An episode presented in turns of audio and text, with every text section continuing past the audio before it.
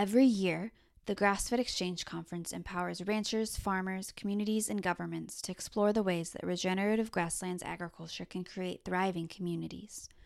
This year, the conference will be held in Santa Rosa, California from April 3rd to April 5th and will feature tours of the most innovative beef and dairy operations in the area, speakers such as Charles Massy, Nikki Silvestri, Zach Bush, Ariel Greenwood, and Glenn Elzinga, and countless opportunities to explore the most pressing and exciting ideas in regenerative grasslands agriculture.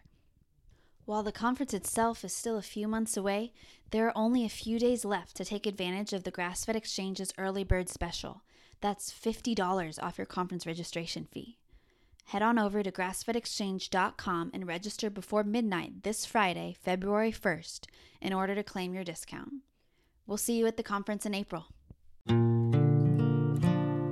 You're listening to the Regeneration Rising podcast. We bring young agrarians and their mentors together in conversation around the challenges and the joys of life in agriculture. The average age of the American farmer is 58 years old and rising.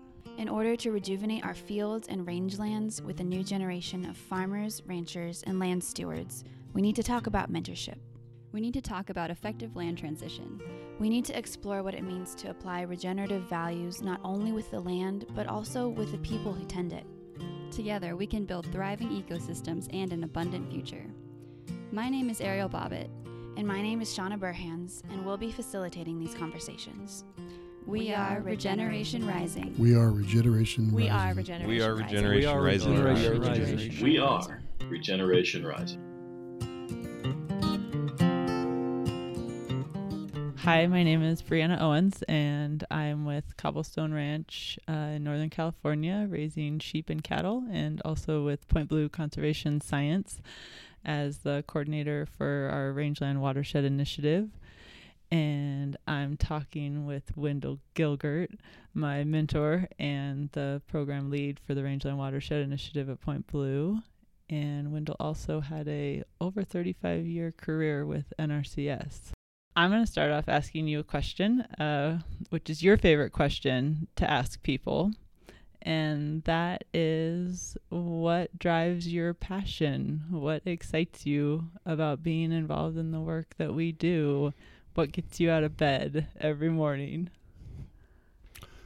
Uh, just sort of a fundamental belief, maybe as a product of the being a, a child of the 60s, that uh, I can make the world a better place. I can work with people to make it better than it was when I got here. Um, although at this point in time, that's a little hard to believe because things have evolved rapidly, and nonetheless, uh, with all the events backdrops of what's happening in the world, you know, we, you know, transect in the the commodity of hope, and we're hopeful people, and that's probably why you and I work together is because we really do believe that we can make a difference.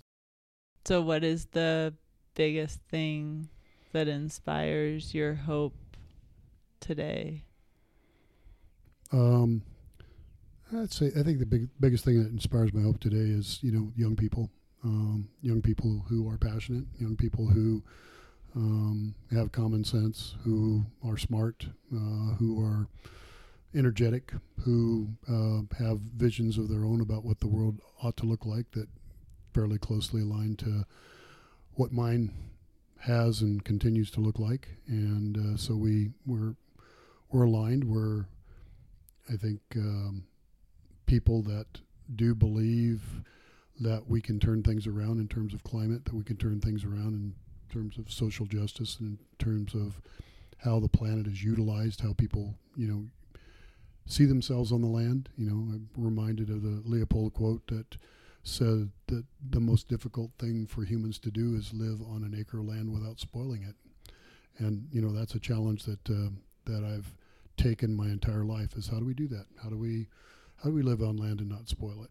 And how can we how can we you know make wherever Aldo is smile uh, and say yeah we can do that we can we can live on an acre of land without spoiling it. Um, I think one of the things that drives my hope these days is, and probably is really relevant to like this conversation about um, mentoring, is I see increasing connections between folks um, in like a mentoring role and an apprentice role um, or a mentee role, I see more and more, I think, young people getting excited about the conversation um, and seeking knowledge uh, from people who have a lot more experience from them.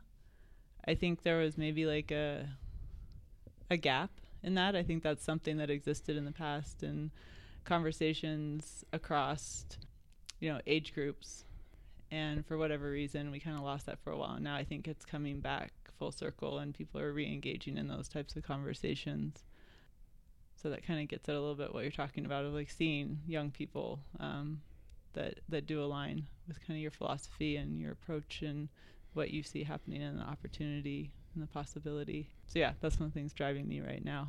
Well, one of the things that I appreciate about you and I appreciate about the people that we that we are working with and and both in terms of the ranchers that we work with and in terms of our partner biologists that we that we manage, train, and mentor, is that um, everybody has the ability and the inclination to roll up their sleeves and work hard because the work that we do is not easy work. You know, the work that we do to change how people think about how they engage the land is not easy work. And, you know, we you and I have had this conversation ad nauseum about you know people are change averse that we don't we don't change rapidly and and we don't change quickly, and so it's long term, it's incremental, it's something you have to continue to work on, you know, every day, and and that's that's hard work, and and you well know, you know, when we're out in the field and when we're training and when we're mentoring, it's like, it's the, the partner biologist and you know at the end of that day you're going to be mentally exhausted because you know i'll be demanding a lot of you during that period of time. And you know i, I don't demand any more of you than i do of myself. And so that's that's kind of a uh, one of those filters that we use for you know people who work with us you know do you have the right stuff you know do you do you have that passion do you have that that ability to work hard do you have that ability to you know to be focused do you have that ability to collaborate with other people and and do this hard work that's going to take to you know to to get this planet you know back on a on a healthy path. Mm-hmm. Yeah, I think it's interesting for me to see how those conversations happen out on the landscape and thinking about change and barriers to change and you know whether those are just uh, we as humans or other barriers that might exist based on resources. But the more conversation that can happen and the more conversation I see the partner biologists engage in with both producers and with you and talking through like how to have those conversations it's the I see like the level of empathy increase the more time that people spend out there and the more time you spend observing something, the more you get to know it, and the more that you know something, the more you love it. And then that creates this feedback loop of the more you love something, then that inspires you to gain the wisdom to steward it. And then as you steward it, you just know it better. And that just continues the cycle. And I think I see that, like, that can happen in terms of land management and landscape bases, but then also like human communities. And the more you know the human communities that you're engaging with. And so, if it's a set of ranchers in a community, or others in a community, or the conservation community, the more time you spend in that conversation, then the more you know those folks, and the more that you love them and appreciate them, and are encouraged by it, and engage in a different way. Um, and I see you contributing to that a lot, to that conversation and that understanding um, a lot.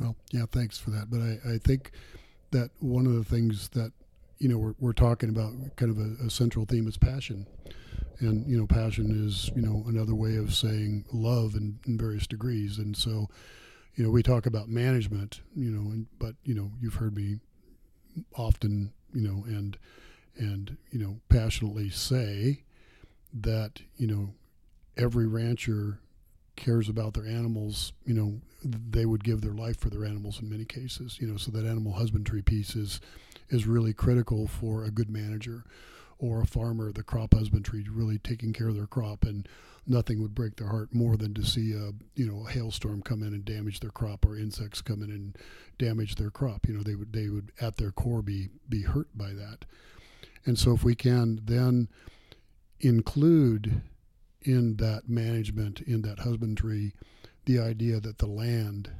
also needs to have that stewardship, that that that passion applied to it, that that husbandry applied to the land, that we care just as much about the soil as the water, as the wildlife, as the as the air and everything else that are part of the system, as we do about our livestock and as we do about our crops you know, then that then we're really getting to where we need to be, you know, in the conversation and in real life. And and you know, that's one thing that young people hopefully, you know, in their journey through life and in if in agrarian systems that they understand that that that, that passion you know, for the land has got to be attendant with the passion for the animals and for the crops, because it's all it's all related. You know, it's it's it's the it's the quilt. If you pull the string, it's attached to the entire quilt, and you can't you can't disengage that string unless you break it. And when you break it, bad things happen. So you want to keep that string attached to that that fabric, and make sure that that fabric is all in good shape.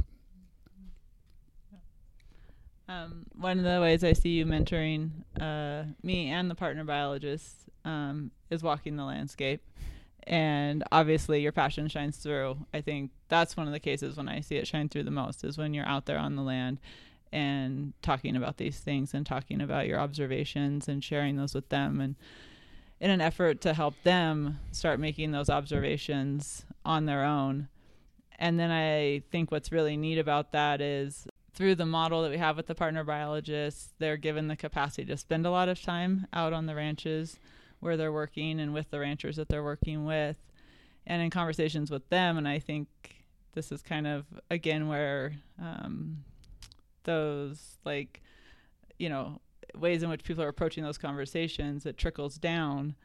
Um, and because of the time that they get to spend out there then they end up having those same conversations with the producers um, that they're working with and keying into the observations that they're seeing and yeah so i just think that's really neat and i guess again it comes back to the passion because they can pull out like through those observations um, they can pull out these like key components of a place um, on on a ranch um, that the rancher themselves is passionate about.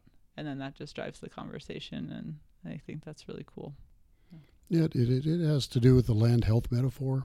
You know it's like we can we, we can when we interact with people we can look at you and we can look at your eyes and we can look at your skin we can look at your posture we can look at you know your overall demeanor and countenance and see you know whether you're a healthy person or whether you're a troubled person or whether you're a person who's sick. And you know the land is the same way. You know we, we don't you know I, I really was happy to hear yesterday one of the speakers say we need to ask the question more often. What does the land need? What's the land asking you to do and and so that's one of the you know the drivers of walking the land is going to hear what the land wants us wants us to do, what the land is asking us to do, and and so then being able to develop the skills to understand land health. You know, is the water cycle functional? Is it dysfunctional? Why or why not? How do we get it healthy again? Is energy flow happening? Do we have a lot of bare soil out there? Are we wasting sunlight? Is photosynthesis not happening? Succession do we see the kinds and amounts of plants out there that we should see? And if the answer to any of those questions no, then we've got to help the patient out. We've got to help Mother Earth, you know, get back to her health again and figure out why why it got that way and how we can get it turned around. And so that that's you know, as you know, you've you've heard me say dozens of times, you know, there are no stories inside four walls. If you really want to see what's going on in the world, you go outside, and that's where things happen. And and and the land is you know as as has been said doesn't lie. You know you can go out and and the land will tell you whether it's healthy or not. Mm-hmm. and it's and there's so many things to to to feed that back to you um, and that's what you know that's what you look for. That's what you really want to see when you're out there. And and then giving people those skills to be you know what Leopold called the land doctor. So you can walk the land and look at the patient see how the patient's doing the patient's not doing very well, then it's time to say, okay, well, we need some cover crop, or we need to change our grazing management, or we need to uh, maybe give the riparian area a little bit of rest, whatever it is. Um, there's there's all kinds of of of prescriptions to get the land well. We know how to do that.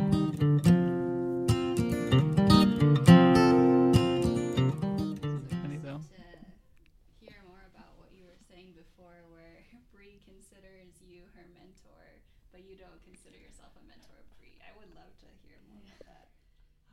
I think Wendell probably doesn't realize how much I'm observing him and watching and you know that I, I am paying attention. Um, yeah, and so when he you know, might not be having a direct conversation with me, but I definitely am paying attention to the way that Wendell engages in conversation, whether it is in a training like capacity with a partner biologist, whether it's with um, you know our other counterparts at Point Blue in different programs, um, whether it's with NRCS staff out on the land and having conversations with them about like programs and the application of conservation programs, or whether it's with producers. Um, you know, um, Wendell's engaged in a lot of different conversations, and I have been paying attention.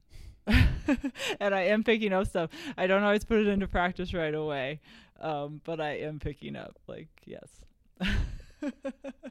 I'm working on it. well, your your letter that you sent, I was really taken by it, and yeah, I did read in that letter things that I had no idea you were paying attention to. So I wrote Wendell's eulogy uh, about a month ago. It wasn't intended as a eulogy; it was a letter of recommendation. But she wrote a letter of recommendation for a particular award um, that I didn't get. That's not her fault. Anyway, she she made it sound like I was you know, this great person. And uh, my, my wife looked at it and said, ah, now I don't have to write your eulogy. We can just use that. He said, well, I'm not quite ready for that yet. Uh, you know, hopefully there'll be some things to add to it. well, I hope to be around for another 20 years or so. I am, you know, so that's, but, you know, we were talking and you know kind of dividing life into seasons right so you know if i live to be 100 uh, i would be in late fall in my life but i probably won't live to be 100 so um, say if i live to be 90 i'm starting the winter of my life so kind of it, you w- when you get to this particular point in life you get you know introspective and retrospective you know because you have this clear understanding that you have many less years in front of you than you've got behind you. So then life takes on a little bit different meaning when you get to this point in life. And so who knows? I mean, I just heard from one of my good friends, Josh, uh, NRCS, that the DC, I won't say his name, but in Northeast Colorado, uh, just lost his 23 year old daughter yesterday. Mm-hmm. She went in for had tonsillitis and she got some whacked out um, bacteria and killed her. So, you know, who knows? These things just, life is serendipity. And so you, um, you know, all, uh, you'll find, and I, you know, that's one of the conversations we have with partner biologists is that you always have to be open to serendipity. And, you know, my personal career started when I was a grad student my career with NRCS started when I was a grad student. My buddy came up and he goes, uh, "SCS is here, and they're gonna they're, they've got a co-op program, and they're looking for students to to you know to interview and see if they can hire you." And I said, "Who's SCS and what's a co-op student?" And um, I went and found out it was the soil conservation service, which is a precursor to natural resources conservation service.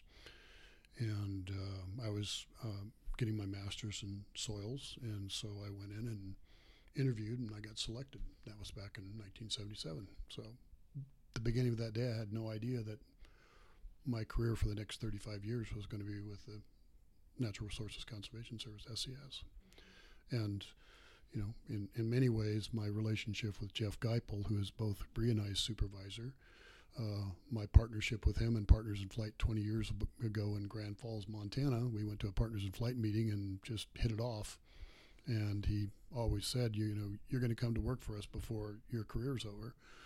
And, you know, that happened in, in 11 after I retired very briefly from NRCS. I flunked retirement and came to work for, for Point Blue. And so, uh, as young people, don't ever close your opportunities you know, if somebody says something, instead of saying why, say why not? Let's give it a shot, because you never know where things are going to lead. you know, whether it's relationships with people, whether it's whether it's your job, whether it's an experience that you never had any idea that you were going to be involved with. Uh, it's like, yeah, okay, why not? Let's give it a shot. So that's that's something that uh, has been served me at, at really well. And I had in, in the NRCS, I worked in all but four states, and so I've had great opportunities, including some great stories in Alaska and the Pacific Basin, Hawaii, and so on.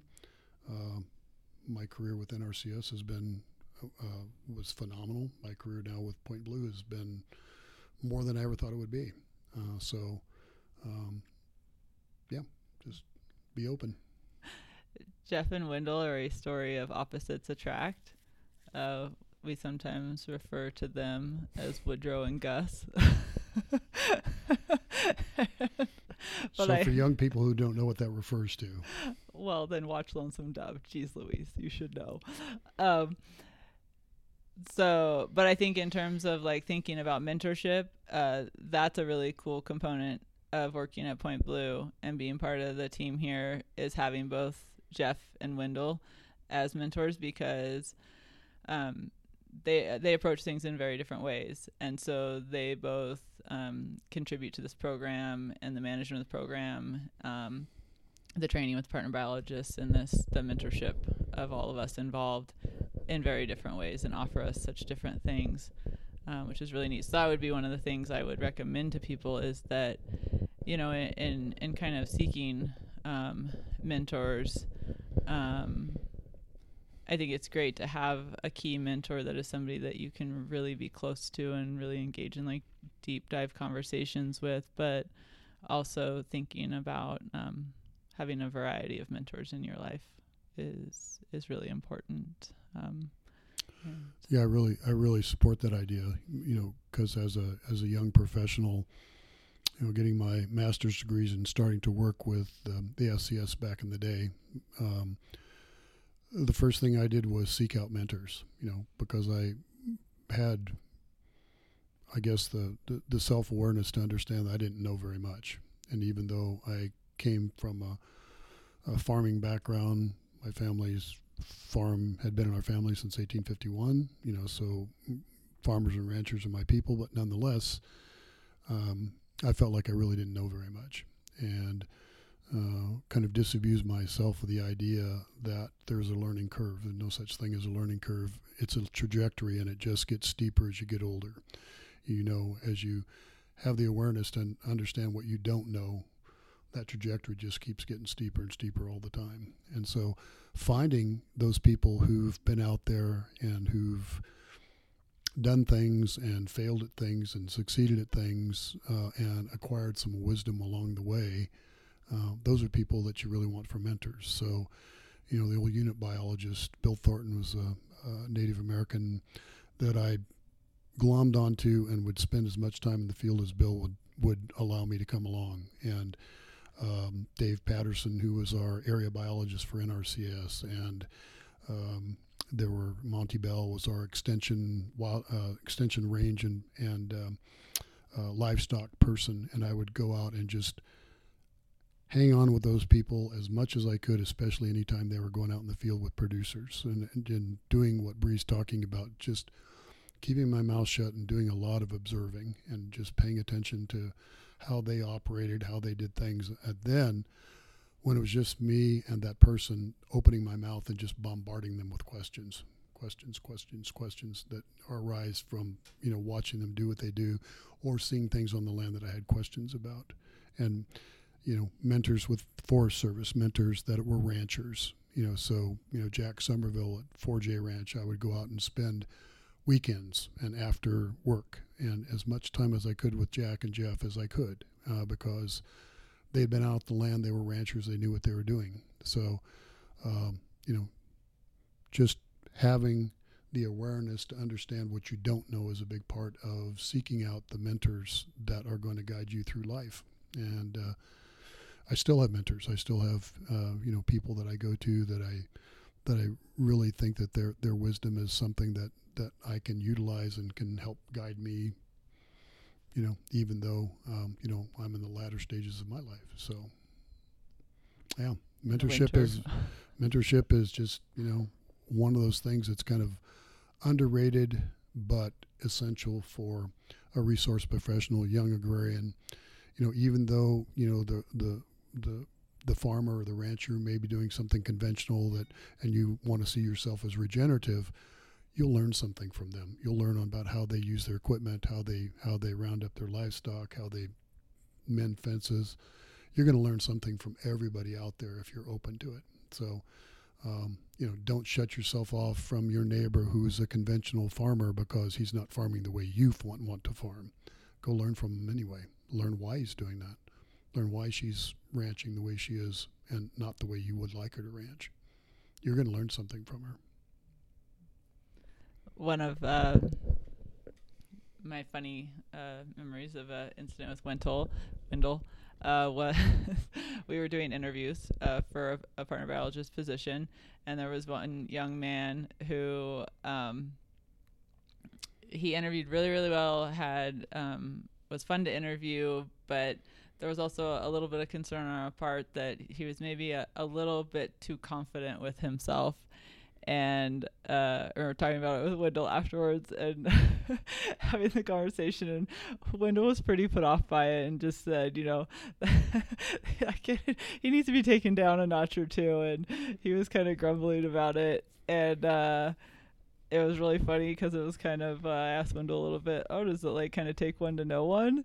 And uh, and so Wendell admitted, he said, yes, actually, he reminds me of myself a little bit. Uh, back when I was maybe in high school or a young man, and uh, it was funny because then the conversation kind of was like, well, Wendell, I think this kid actually needs you. Like he needs to have a conversation. And Wendell did. He followed up with him and had a great conversation. He said, and uh, I hope it was meaningful to that kid, and I'm sure it was. But yeah, I thought that was pretty funny.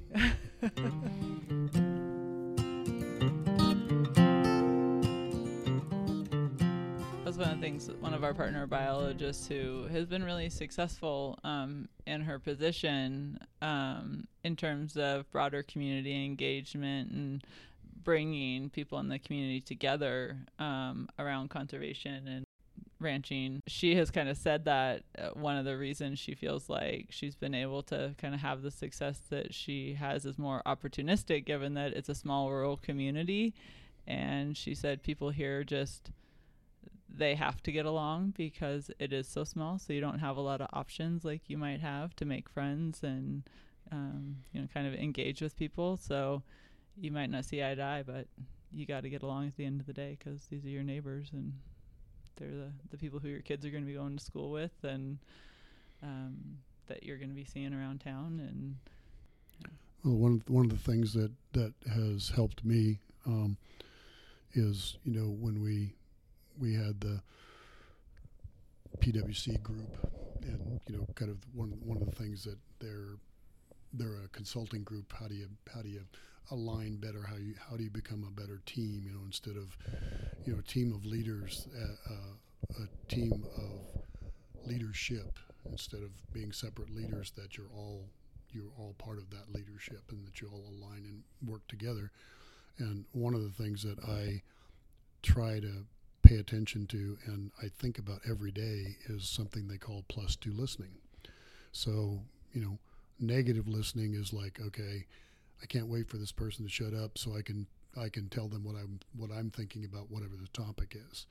And you know, zero listening is like, okay, I'm I'm being respectful. I'm listening to you. You're listening to me. We're having a conversation. But plus one, plus two listening is, I'm listening, so I could, with the potential of changing my mind. I want to be able to hear you and understand what you're saying, and I'm open, even though I don't right now align with you, I'm open to hearing what you have to say and changing the way I view the world and aligning with you. So that's a, that's a that's a huge that's been a huge thing for me to try to try to l- use the plus two listening and and be in the moment, listening to the person, not forming what I'm going to say next and losing the conversation, but listening to say, okay, yeah, maybe I didn't, okay, I, maybe I didn't see the mentoring at first, but yeah, now, oh yeah, I see it now. Mm-hmm. So those are, you know, those are just kind of life skills continue to present themselves, and you know whether you take advantage of it and integrate it into you know your core, you know that's a decision everybody makes personally. So it's it's it's part of the part of that mentoring process is to you know we're, we're talking about young people and yesterday there was a, a young person I heard that was kind of getting down on the conventional ag people, and I said, you know. Um, everybody has, you know, we, we don't there, there we don't know what we don't know, and if you know most people don't wake up in the morning, walk into the bathroom, look in the mirror, and say, you know, I want to screw things up. You know, they do what they do with the best information they have. Maybe you have different information, and if you gave that to me, then I could listen to it and maybe sort of change my pH or course correct a little bit. But if unless I have that opportunity, if you've made a decision that I'm an idiot and don't know what I'm doing, and you don't share that with me, and we don't have that conversation, then my pH is never going to change. So, you know, those are. So I had that opportunity to have that conversation with that person. And say, well, how how wh- why are you dismissing this person right away because they don't think the same way you do? What a great opportunity for conversation. What a great opportunity to for you to learn something and maybe for that person to learn something.